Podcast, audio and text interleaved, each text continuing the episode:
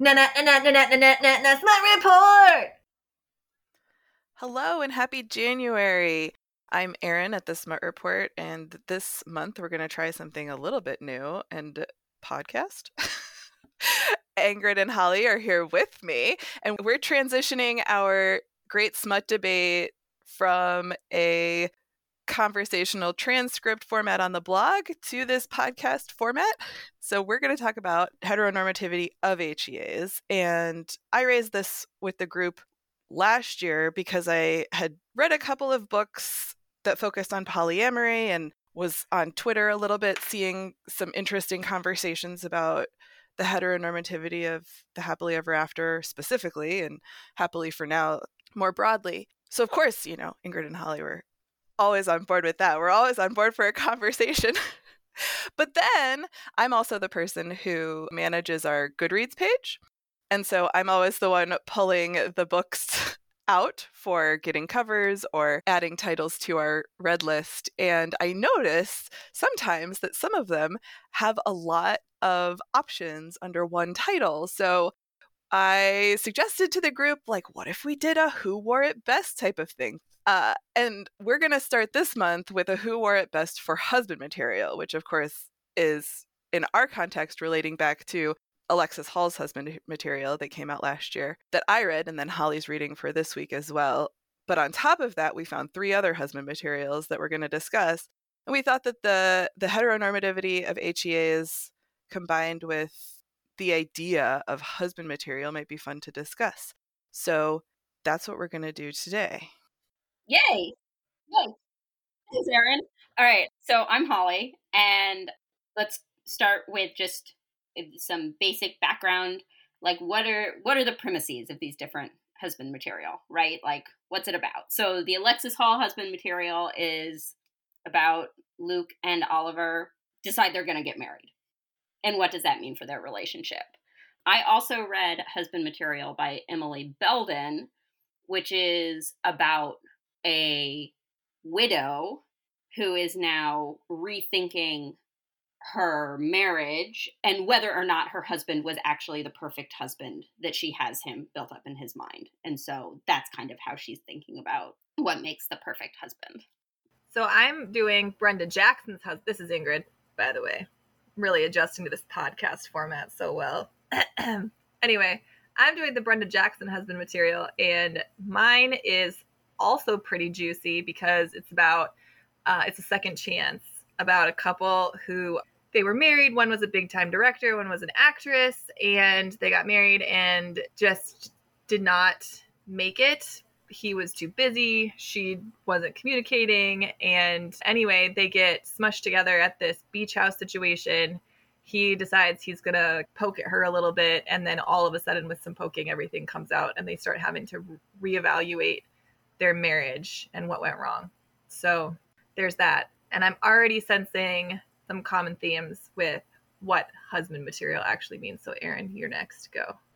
Right. So I went a slightly different direction. My husband material is the manga that came out, I don't know, a couple years ago by Megumu Minami, based on Harlequin romance husband material published by Emily Goldrick in 1995, I believe. That might be wrong because at the end of the manga series it said 1985, which tracks based on what the content in there is, which is also involving a widow and a divorced single father. And there are some hijinks going on in the background. There's a lot of gender role content of like, oh, this widow could be your new mother, and like, we can't feed ourselves, so you need to get a wife to feed us kind of conversations. It was shocking, not shocking, kind of hilarious in an I can't believe I'm reading this way. I read all 12 manga in two hours. nice. Wow. It was amazing.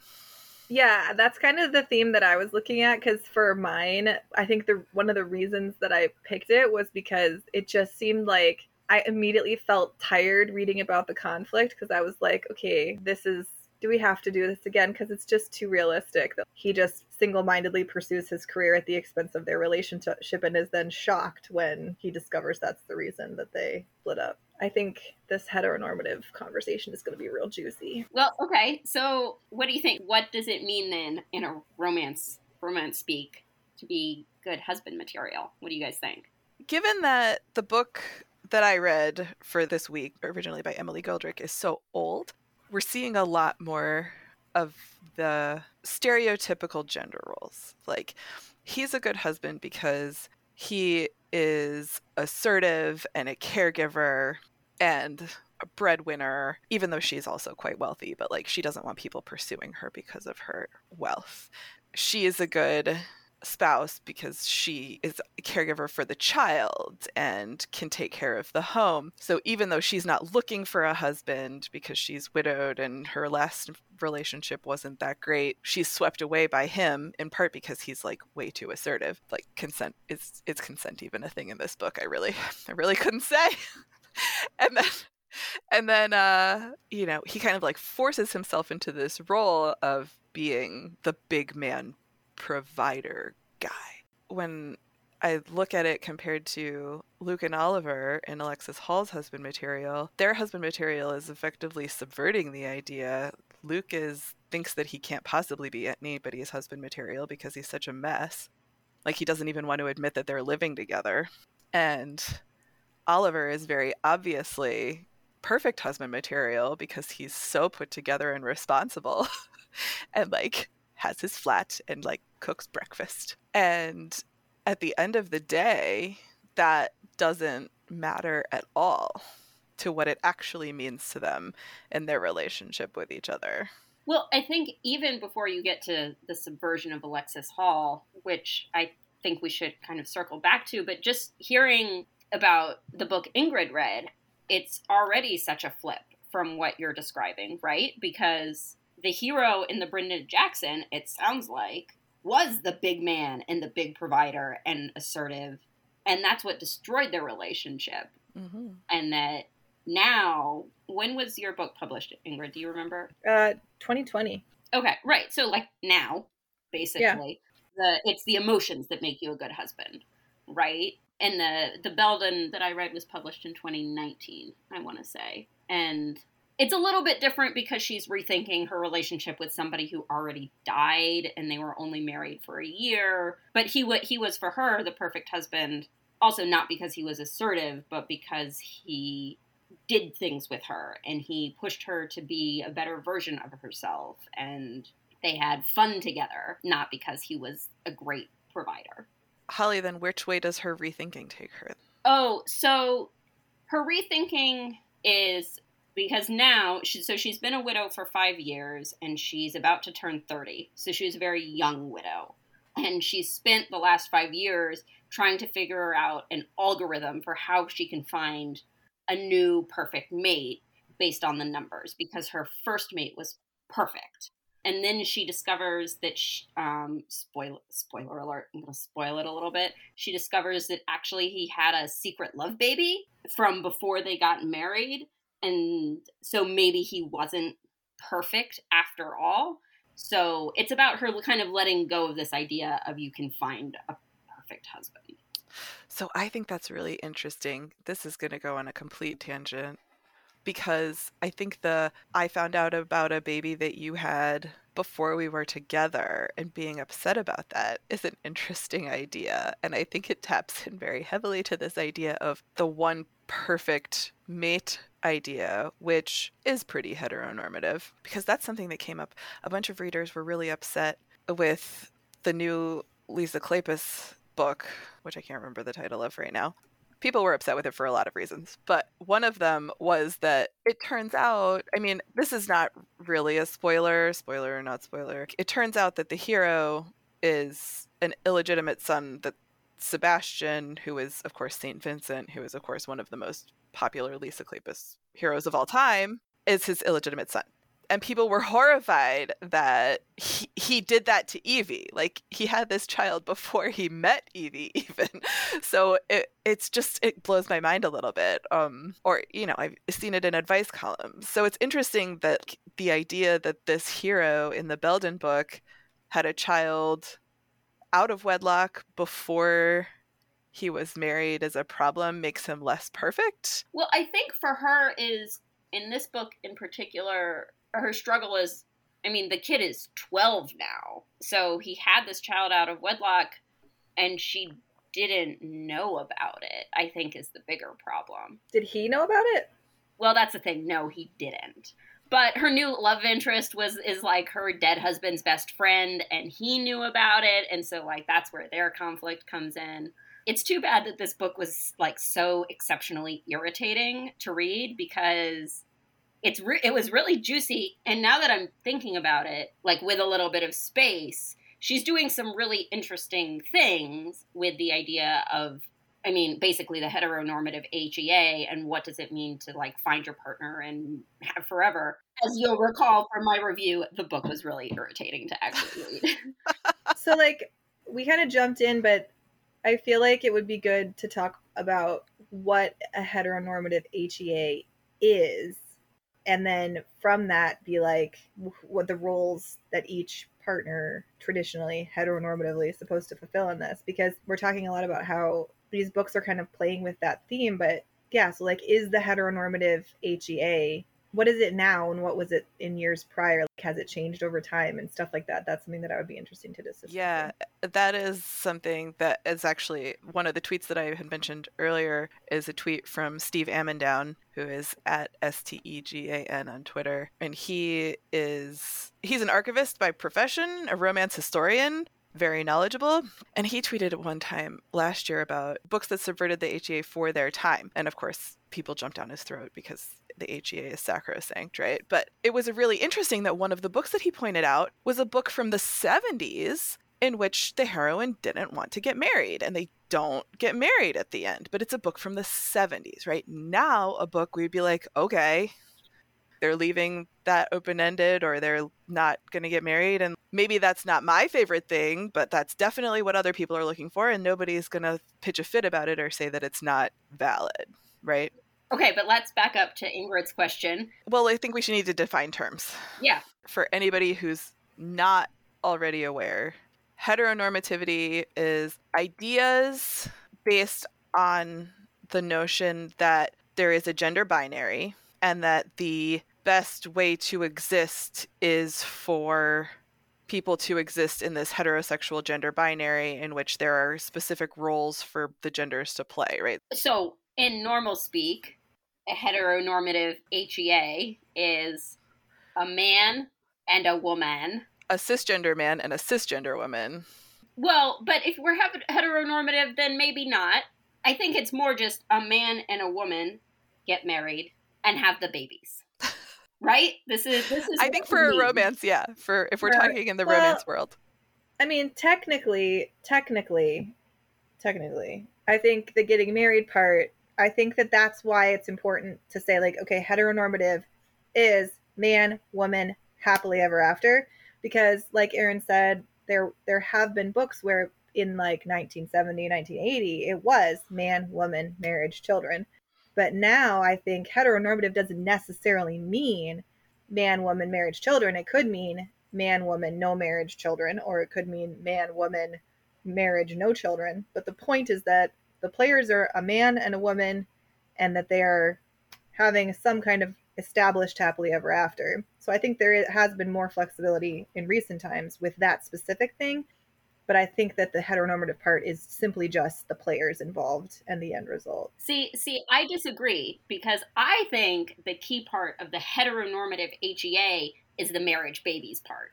Because I think there are a lot of queer romances, male male romances, and female female romances where the end of the story is about we're walking down the aisle together and we're gonna adopt a baby right? And maybe even one of us is going to stay home with said baby or be the single parent to the child that we have somehow acquired or already had, right? And that one of us will be the breadwinner.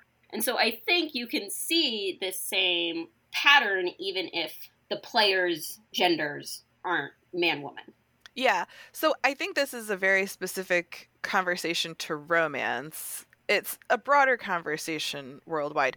But essentially, the textbook definition would be denoting or relating to a worldview that promotes heterosexuality as the normal or preferred so- sexual orientation, which is based in a man woman idea, based on the idea that there's no gender fluidity, based on the idea that you don't have to ask. The presumption is that everyone is heterosexual, right? And that everyone is somewhere within this very specific gender binary. And so, in and of itself, marriage is like a legal contract, right? There's nothing specifically about it that is heterosexual except for the social contracts that we've applied to it over the centuries, right? But even, you know, back in the day, one of my history professors who was a medieval historian was like, people were marrying people of the same sex in the 1500s. So, you know, he was like, all of this hullabaloo just is not based in historical fact. So in in the context of like this is a legal binding contract that exists for people, it's not relating to any sort of sexuality, really. But the way that it is applied is absolutely. And taken on top of that, when we're talking about romance novels, and it's amplified, everything in romance novels is amplified to be more romantic, more perfect, more idealized than having this perfect idea of we've had our rocky start and we've overcome it and now we're off into our happily ever after which has no more problems of course number 1 we're not even going to die obviously. obviously. like that is not acceptable. Not acceptable. And then beyond that to cement that idea we are going to get married and have babies. Like that is going to cement the relationship even further. So i think that's where like the two two ideas kind of meet and crash into each other and make something that's even more heteronormative. Mega heteronormative. Yeah then it then it would be just like if we're out in the world.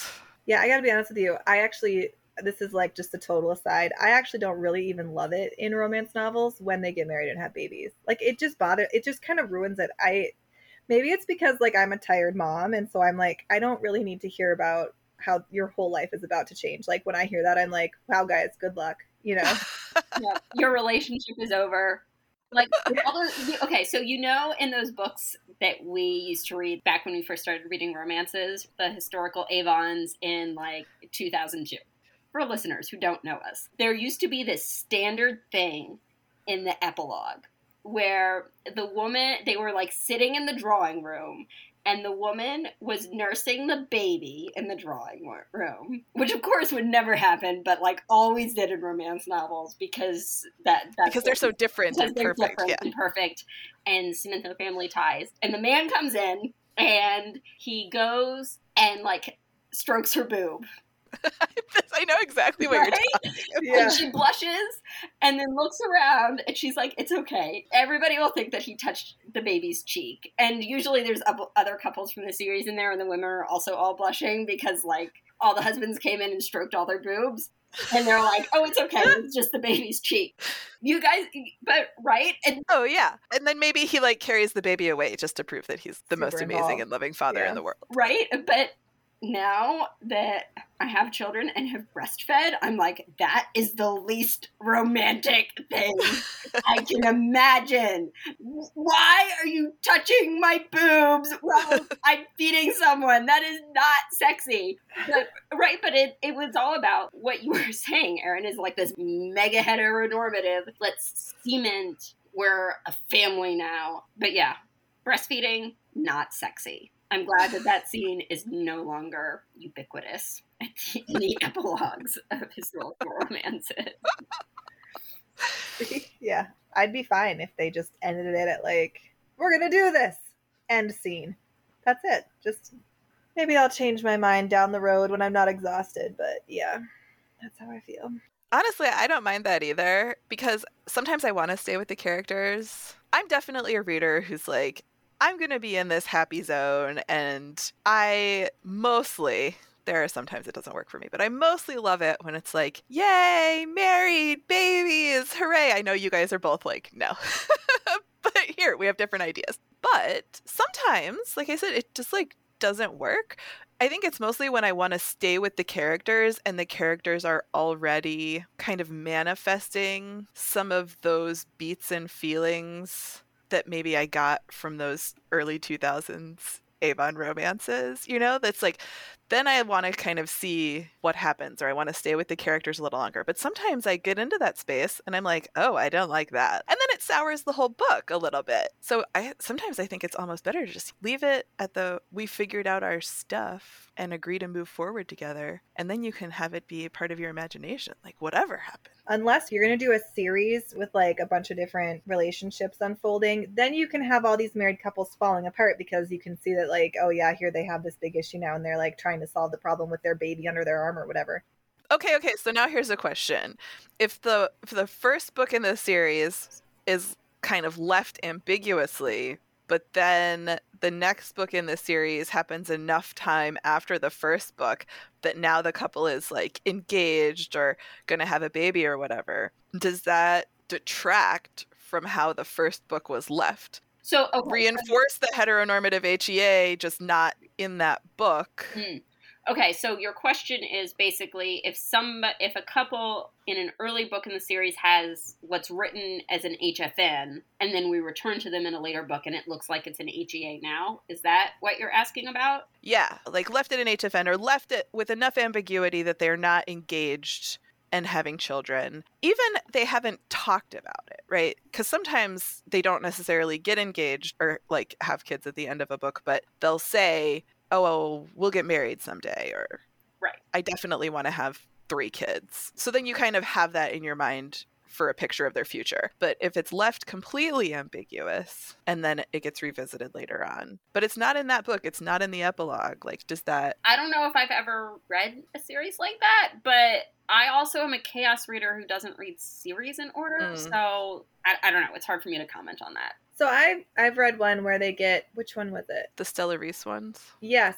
So that whole series is very tightly knit, very interwoven and you can see them hitting all the milestones but it's absolutely like in when they're dating then they get engaged a book or two down the line and then they some of them obviously the relationships are not like all the same or whatever but yeah they did that. I think that's something that i also read more in indie series and then maybe like the last book will have an epilogue that's five years later or something. I do think that's not something that i see as much from especially publications out of the big five. Well so i mean going back to your original question of does that change things? So basically what you're describing describing is a couple having potentially a non heteronormative HEA, and then in later books in the series, their HEA becomes the more standard heteronormative marriage and babies. Right, yeah. Well, so I think that then raises the bigger question of what does a non heteronormative HEA look like in a romance, and is that something that is actually satisfying if you're a reader, right? I so mean, I still feel like, and maybe this is me just putting my flag in the sand or whatever, I still feel like there are two separate factors at play here. I feel like there's heteronormative and then there's traditional heteronormative. Like one, mm. both of the heteronormative still in my head, it, it's heteronormative describes the relationship and then traditional or whatever there has to be in my head there has to be some other term for the outcome of the relationship. Not and i don't mean mm. HEA or not i mean marriage and babies or just heavy commitment assume okay, they're going to be together forever. so there's two different distinctions for you. There's yes the man woman thing and then there's the marriage versus not marriage well there's marriage and babies so like the heteronormative i get the it promotes heterosexuality mm-hmm. as as the normal worldview right that is yes I mm-hmm. got it. I'm on board with it. I just think that in today's modern society or whatever, I know more people who have chosen to go their own way and not feel like they had to get married or have kids. And it's not like they're not still in a heteronormative relationship mm. because you know what I mean? Or worldview. Right. So the point is, I don't want to dismiss. couples who are like, we're just going to be boyfriend and girlfriend and live together forever. And that's cool yes. Okay. Yes. Yeah. Yeah, I think that's a valid point. I also think that, and this is another thing that's interesting about the Alexis Hall husband material, even though I had a really hard time with it as I was beginning to see what was going to happen. So cover your ears if you hadn't read it and you're not Ingrid. Um, so, husband material, it's the second in the series. And so the first one is them starting to date. And then this is the second book. They've been dating for two years or whatever. And they kind of, over the course of the book, fall into getting engaged and then they're planning their wedding and they're having all of these fights about it because one of them is like I want to be a flamboyant rainbow gay. And the other one is like, no, you know, I kind of like the traditional Anglican service that's like very heteronormative, right? The the man and the woman, but now we're just going to have two two men. And so they just keep having all of these fights about their wedding. And at the very end of the book, it's the day of their wedding and they call it off and they're like getting married is wrong for us. And they go out into the church and they're like bye we're not getting married. See you later. And they walk out into the street and it starts raining and all these umbrellas go up in a rainbow of colors. I'm sorry i'm gonna start crying because the last image is just and that's the end is there's the rain is falling and everybody's umbrellas are up and they're all different colors and it's perfect for them. And that's the end of the book is they decide not to get married and they're going to keep just having their relationship be what it is. And it's a very active repudiation of this idea that no, in order to have our relationship be valid, we have to get married because that's what the characters are grappling with this whole book is this idea yeah. that for their relationship to count, they have to put these labels onto it. And they find by putting the labels onto it, it's kind of destroying what pulls them together. Right, which I feel like really illustrates my point, right? This is not a hetero couple, and they're dealing with very traditional pressures. Mm-hmm. Right. And I think those traditional pressures, maybe it sounds like in this book, are even harder because it's the, the pressure to fit into a traditional heteronormative relationship would look like, right? Mm-hmm. It threatens it invalidating their union. And so for them to be like, no, we're going to be our own couple and be mm-hmm. together. We're just not going to do it this traditional way. I think that's kind of the intersection of these two things. And that's why it's so moving because it's not, you know, this is kind of what I'm talking about. I think there's heteronormative, I think there's traditional. Mm-hmm. I think that non hetero couples can feel the maybe even additional pressure to have this traditional relationship to make their relationship look traditional and thus also heteronormative. But I think Validated that they're intersecting. Socially. Right. Yeah. yeah. Well, that also raises the the issue of of that Reddit clip that you sent us this morning where yeah. it's what it's yet another conversation of, you know, my ancient parents won't let me sleep with my partner because we're not married, even though we live together and we have a baby. You know, like it's just the social reinforcement of what is valid does create a lot of pressure. And then when you layer on top of that in queer relationships historically, where they existed, but they had to exist within a scope of acceptable, like lavender marriages, or as long as we don't see it, it's fine, then you have that historical baggage of like, well, now we have these rights. Now there's no reason not to play the game, as it were. Mm-hmm. Even if that doesn't feel like something that is desirable to the individual. It seems like there's a lot of social pressure to have this heteronormative happily ever after in life period, right? Like I am mm-hmm. definitely an am I the asshole aficionado. And it's just like nightmare central because people are like, "Oh, well, I'm pregnant, so we're going to get married because, you know, my future mother-in-law is like very traditional." And everybody on Reddit is like, no. "Don't do it." yeah.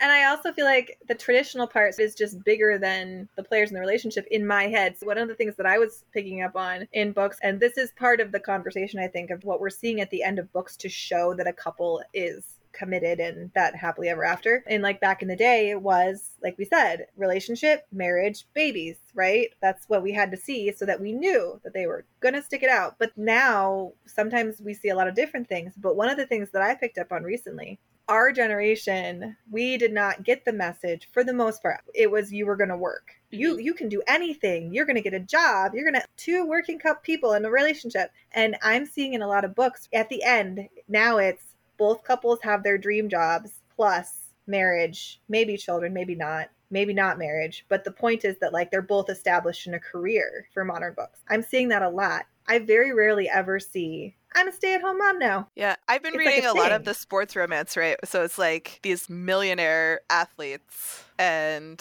I don't know anything about real athletes, but I think there is a, a cultural idea of the spouses of these millionaires being glamorous people who don't work and throw benefits or whatever, and like that's their job. But Not the- Ayesha the- Curry. in the romance world, the heroines, even if the rest of the the wags are Stay at home. still yeah are kind of fitting the stereotypical mold the heroines of the book are going to keep their jobs Entrepreneur. Yeah. Yeah. Well, I'm thinking even that Liz Lincoln book we read together last year, Scoring Off the Field, where it's a football book. she was the assistant no, she was the nanny, oh okay right? But even at the end of that book, it wasn't that she was the mom full time. Even she kind of was, but also through their relationship, she like got a cool new job that was her dream job, right? Because it gave Yeah. her the confidence and the like the financial stability to be able to go out and get the job that she really wanted, right? So like even though the whole premise of this book is you're going to be the caretaker for my child, at the end her HEA is also about Her finding having her own her job. career and having this more full experience. so i guess that leads into our question of like what does an hea look like now versus in the past and what does a non heteronormative hea look like and are they satisfying Yeah, we all read different books, and this is why I like to like see what you guys think. But the m- modern books that I'm reading, it's always the commitment is he supports her in her dreams, she supports him in his dreams, career wise, right? Mhm. Sometimes there's a kid, sometimes there's a marriage, but the point is that they are both established and thriving individuals that are committed to each other. That's what Yeah. I'm seeing now as a mo- as a Mhm. like a newer trend. Even in some of the historicals, in some of the historicals that I've been reading that are newer, it's even if she's a lady and she can't work, she's got something outside of the relationship, a really committed hobby or a, some kind of volunteering thing that she's that's her baby and he's supporting her in that and then he's got his thing, right? And that they're together. Mhm. So I feel like what I'm seeing in our generation of authors that's coming up and like writing books now, that's the happily ever after that I'm seeing. I'm Yeah. not seeing so much marriage and babies. I'm seeing two jobs. Yeah, that's interesting. I mean, and I think that's changed a lot even in the past 10 years.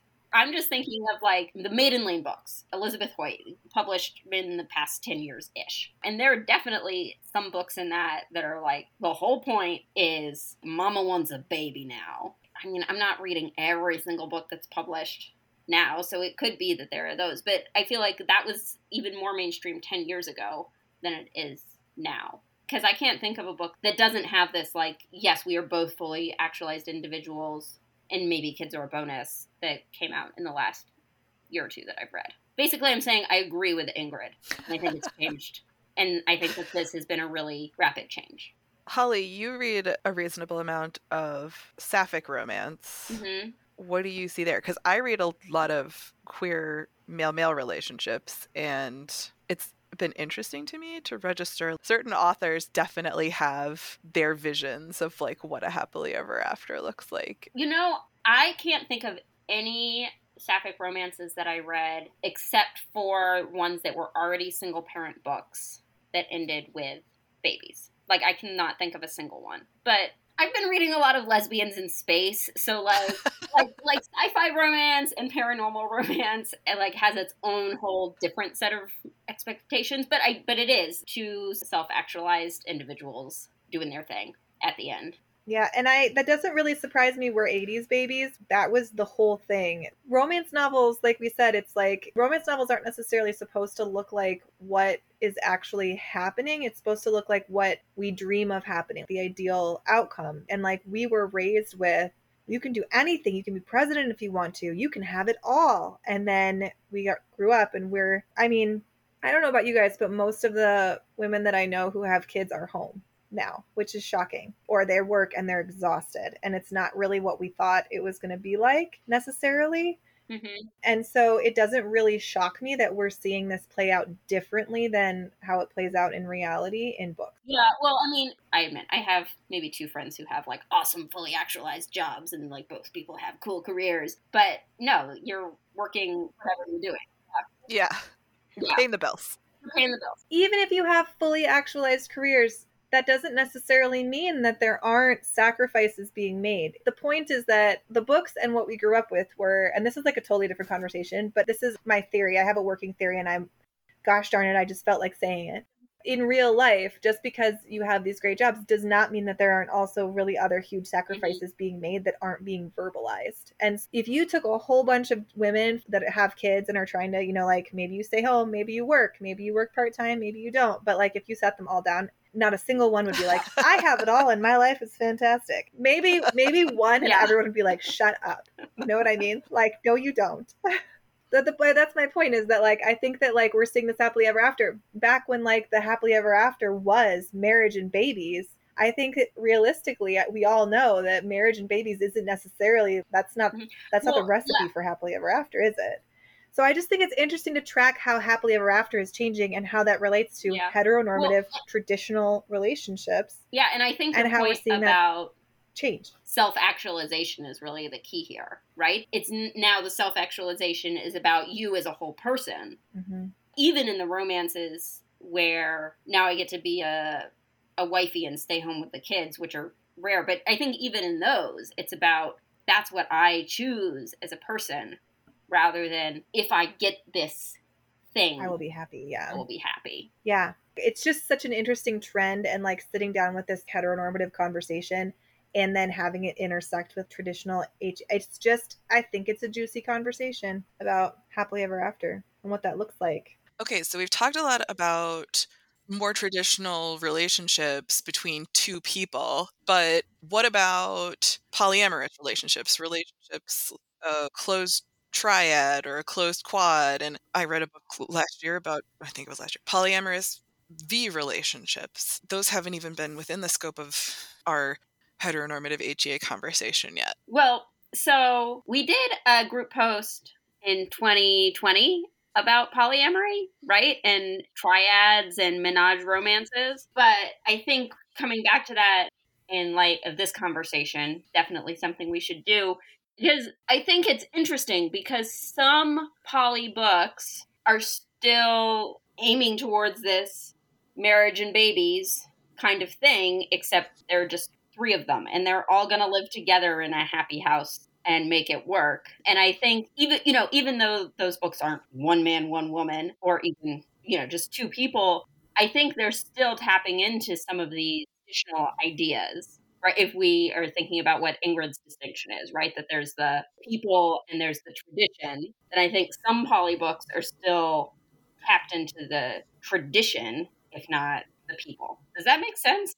It does. And and I think that what I'm thinking of right now, just like off the top of my head, when I think about this is, you know, what does that do for these relationships in the way that this is handled in a book? So if you have it so that it fetishizing polyamorous relationships, essentially, and how that happens when we try we maybe have some authors who are trying to apply a polyamorous relationship and kind of cram it into heteronormative and traditional marriage. So it's not necessarily the same. It's built differently. When we do that, are we fetishizing it? Is it not fetishized? Like, how does that end up happening? And then, Yeah. So this is interesting because I feel like, and we touched on this when we talked about menage before, that there are kind of two branches of menage romance, right? There's the like, we're three people who are going to do some kinky stuff together. Woo, this is fun. And maybe they end up in a close triad or not, but like they don't actually talk about what polyamory looks like. And I think mm-hmm. that's, you know, more on the fetish side.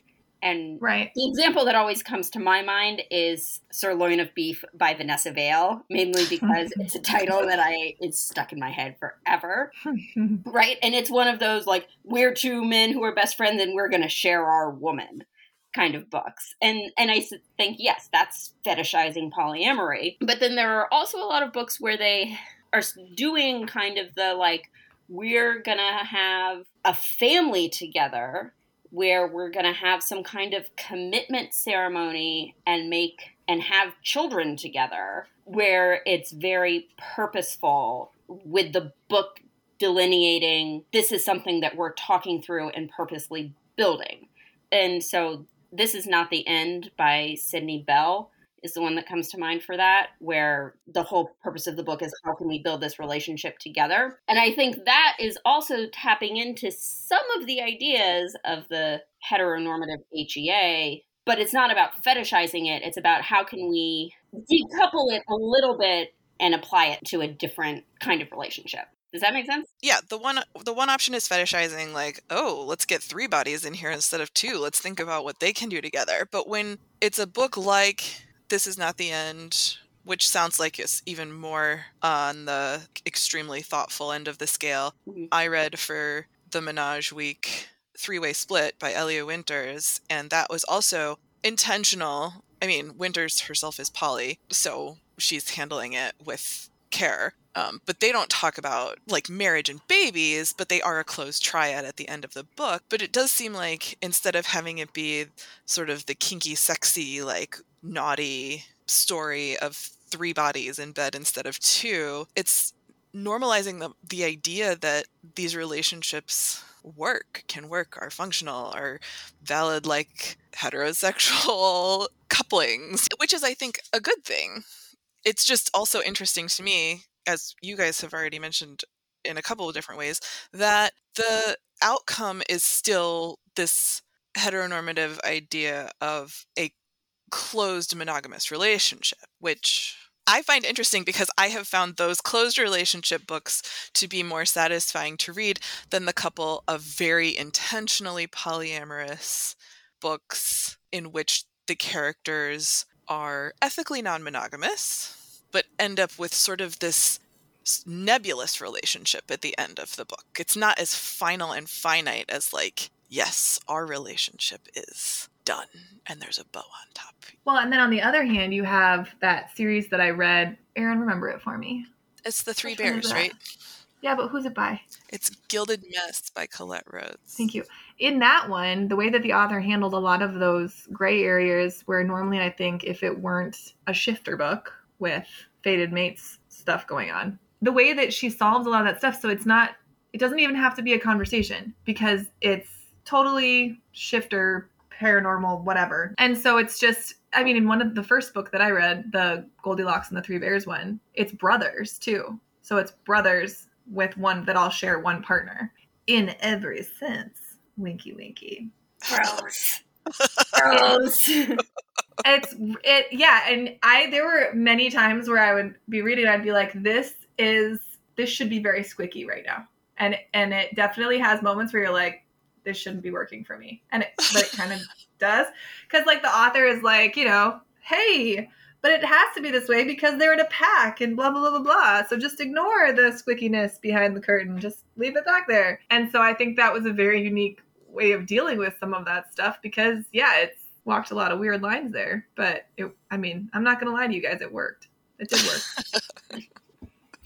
so I think it's hilarious that this is what worked for you. listen, no one is more surprised than me. Um, but I mean, if you think about it on the other hand, it's like in every case, it's like a woman who's like, nope, I do not want this. Don't even try me. And then all the guys are like, but we will love you and worship you forever. And you're like, oh, okay, all right, sounds good. You know, so yeah, I, it was kind it worked against my will. I'll get, oh, that's kind of what it was. But yeah, so that was, you know, very much a veer into left field. Still commitment between a man and a woman who wanted a home life. The man wanted to take care of the woman marriage and babies. Do you know what I mean? So still totally in left field, still felt traditional and heteronormative to me. Hmm. Even though it's brothers who can shift into bears, friends who can shift into various animals, we're fated mates. I can smell that you are aroused from between two walls. That kind of thing. Even then. Still fiction heteronormative. is amazing. Isn't it? So I don't know if you guys have read a lot of other books featuring polyamorous relationships, but the one that's been sticking with me since I finished it is The Life Revamp by Kris Ripper. And I picked it on purpose to read because it is a man who he's bisexual, so he doesn't have any personal limitations about what partner he's going to end up with, but he does really want a traditional marriage and family. This is one of the things that he just wants out of life. And he gets set up on a date with a man by the man's wife because this couple is polyamorous. And it was really interesting in a lot of ways because it's exploring this idea of a polyamorous V relationship, right? There's no relationship whatsoever between the wife and the narrator. And most of the romance was focused on these guys' relationship, just like any other romance between a couple would be. But of course, the, the conflict centers on can Mason, the narrator, actually have the life he wants with this guy who is already married to another person and does not have any intention of getting divorced. And I thought everything that it was doing, it did thoughtfully and maybe well. However, and this could just be a me problem because I like things tied up in little bows, right? Like if people are saying they're not going to get married, that's great. But then I'm thinking, okay, but how are you going to ensure that your shared property is not a problem in the event of a death? You know, like this is honest to God, this is what I think about when I read. So There this is what gets me. with all the legal documents in order. it's true. It's true. It's true. So then, you know, like these characters kind of work through their stuff, but at the end of it, I was left with okay, well, they solved a lot of these problems, but is Mason, the narrator, getting the outward validation that he was looking for with looking for marriage, right? Like sometimes it's not about like, oh, we're married. This is the most important thing to me. It's being able to say, this is my permanent partner. Everybody understands that spouse equals permanent partner, right? Whereas other terms that are used are not as widely accepted. It- These these words have different meanings and like is Mason getting that fulfillment from the relationship that he was looking for or is that not important to him anymore? And so being left with the question of not just okay, we have a plan that we can like try to work it out. There was just a lot of open-ended question marks there that left me feeling like it wasn't done. Like the conversation wasn't done. The problems weren't necessarily solved. And it could just be because I haven't read widely with a, with this scenario, right? I am completely well versed in every other trope it feels like or every other outcome in romance, but not this. So it could be that. But also, I think when you're starting to change the expectation of what is a satisfying happily ever after, I think there are some questions that will then be raised that need to be answered in order for the outcome still to be satisfying. Which, cycling back to Alexis Hall's husband material, right? Like, I think all of our other husband material books, because they were all between cis het couples, they ended up with marriage at the end of them. But the I mean, the Hall Emily Belden book didn't end with marriage. It ended with maybe I'll start dating with you. But the thing it was dealing with was it was kind of dealing with a different question, and I think it was really women's fiction and. Not a romance romance. Okay. Well, or it would have been better if like the romance hadn't been in there and it had just been women's fiction. Okay. We can kind of I feel like that's that's kind of doing a totally different thing. So bringing it back to the non-heteronormative HEA and whether it's satisfying, it seems that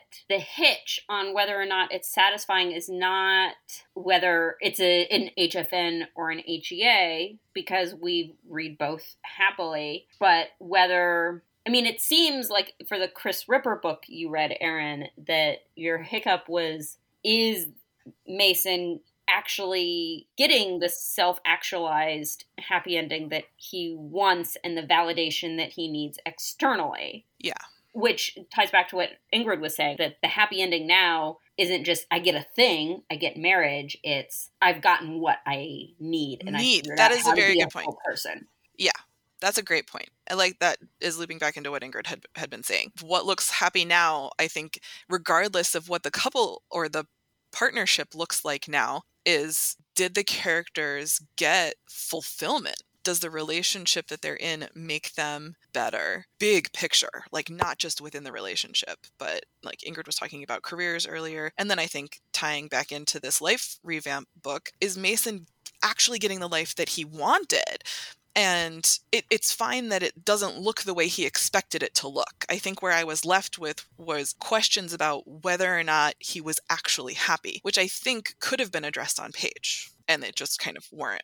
That ties back to Ingrid's really aggressive thesis, which is that with romance, you have to grow separately and then together. Like, that really is what we want in romance now. And I think you can there's it like you said it could have happened on the page, but I think that you don't have to be a reviewer to be able to tell when something just isn't there. One of those three things or whatever separately and together, book as a whole, something didn't do that. And it's really hard to root for a relationship if there are any questions that it's not the best thing for the people involved. So, to kind of pull this back to our initial question and tie this back to husband material, my sense is with Alexis Hall's husband material, there was some backlash. Is that too maybe too strong a Yeah. word? But there was No, some. no, I went back don't- and read reviews. I went back and read. I mean, I read it as an arc, and I am one of the readers of the three of us. I'm definitely the one who's going to be most invested in the heteronormative HEA, which is interesting because I read a lot of books that aren't that, and it's fine as long as it's fine for the characters. It took me a while, given where Alexis Hall's husband material started compared to where it ended, to get on board with yes, this is what Luke and Oliver really want. And I think Oliver makes one of the best arguments. He has some good reasoning. He doesn't just say, I just don't need a piece of paper. He says, I don't feel like this is something that belongs to me. And so instead of just brushing off marriage as, oh, it's just a legal piece of paper that we don't need, or most marriages end anyway, so what's even the point? He's saying, like, this is something that doesn't integrate with my identity. It belongs to other people. And I thought that was really great. I think Luke took some of the more traditional arguments But just like thinking about this book, that in particular, even though I felt that the ending did do what Ingrid's definition says, that they each grow separately, they grow together, they come back with a stronger foundation in their relationship. But I think a lot of readers were really pissed. They were very invested in the idea of Luke and Oliver getting married. I think what they really wanted was to see Luke and Oliver overcome their disagreements about the wedding specifically hmm Mhm. and brush all that off and to ride off into the sunset with like the right wedding that fit them instead of not that which you know in retrospect hello it's alexis hall like nobody should have been expecting that alexis hall because of the hfn style of his writing he goes goes goes goes goes builds up this huge relationship that you want to root for and also problem that you see coming and is going to just like crash and burn all over the place and then wraps it up at the end very quickly right like walking out into the i mean you we all read glitterland same deal. I don't think i've read a book by him that has nope he did an epilogue in a lady for a duke i think that's the only time i've ever read anything by him that has any sort of length at the end of the relationship I this is why I really like authors like this because they really shake things up and open up different avenues for other authors to really push the boundaries on some of this stuff. And like when you think about how romance novels have shifted, I mean we just did that old school bodice rippers week and when we looked at the books that we started reading in this genre until now, like the way that they have changed and in such a short amount of time, it's fascinating. I think it's amazing. And I think it's so cool. Like, what other, maybe I'm wrong. I don't read a lot of other books, let's be honest here. What other genre has that going on like this? I think it's fascinating. And it's like such a, like, ugh, I just love it. You know? I just love it. So, So I think if we're going to wrap this up in a bow, this question of does a happy ending have to be heteronormative to be satisfying? I think what we're saying is that we, we've pushed the boundary enough that it doesn't matter necessarily what the relationship looks like, right? That we can have more than one person, but that what readers, or at least us, the three of us as readers, are looking for is the idea that the people in the relationship are self actualized in some way through the relationship and that they are happy and that there's some kind of cap on everything, whether it's that they're getting married or committed to each other or that they've solved the fight, right? They've figured out the one fight that they were having that led to their black moment at the two ends of the spectrum. Is that, would you guys Yeah. agree? Yeah, I think I that's think so. Right. Hey, we just read so many books that we're likely to find not only a broad spectrum of endings, but also varying success of those endings. Whereas when we were, you know, 15, we were reading fewer books and more of the same kind of books. Lots of pirates. Yeah. Lots of pirates for me. Mhm. I don't know if I was reading fewer books when I was 15. Back when I was 15, I, could, I had days where I would read like two Avons back to back. Yeah, but they were what you could find at the end cap, the romance end cap at the library, you know? Yeah. All right. Well, thanks for joining us on our first podcast adventure to discuss the idea of husband material and heteronormative HEAs. We hope to do it again sometime. Until then, you can find us on our blog at smutreport.com. Leave us some comments. Tell us what you want to hear. We love to hear from you. Na na na na na na na na smut report.